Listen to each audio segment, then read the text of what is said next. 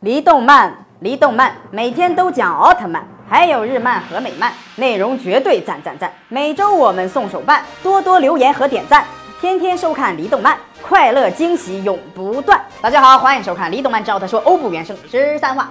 上期我们说到，加古拉帮助凯锻炼格斗技能，可是凯认输了。加古拉发现了凯其实是故意认输的。凯在实战中的进步快得惊人。加农星这边，由于女王并没有选择变身为战神，所以财气博士已经开始下令攻击加农星了。女王还在纠结，几乎已经到了崩溃的边缘。这时，地球上的祥平也感受到了女王的心情。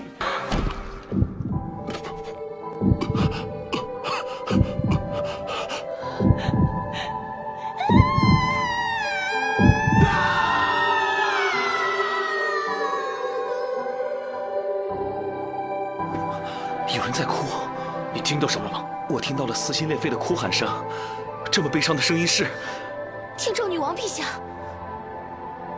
难道他打算变成战神吗？小平，小平，天照女王的痛苦已经扩散到了全宇宙，这是何等的痛苦！财气博士开始下令攻击加农星，女王陛下也已经做好了变身为战神的准备。看来女王已经选择了变身为战神来拯救自己的子民。武藏赶到了天照女王变身仪式上，看到了女王的悲伤。武藏告诉女王，只有穿越黑暗的尽头，才能看到光明。只要你心中有描绘好的未来，那么不管有多么遥不可及，它都一定会到来。武藏拜托女王不要放弃内心的想法，女王再次感谢了武藏，并准备开始变身了。凯他们的飞船也马上就要到达加农星了，巴利西部出现，凯直接在宇宙中开始战斗。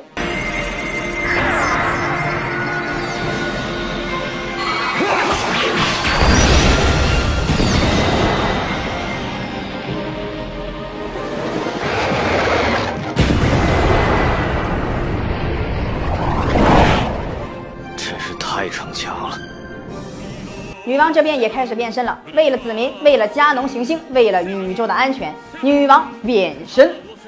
庞大的树枝精灵，还有神秘的生命之源，就在此刻觉醒吧！吞噬我的肉体，饮尽我的鲜血。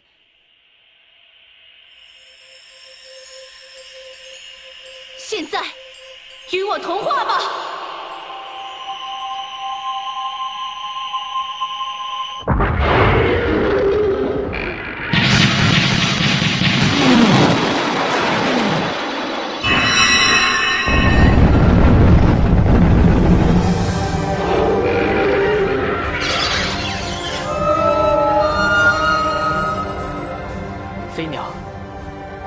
就是天照女王遵从内心得出的答案。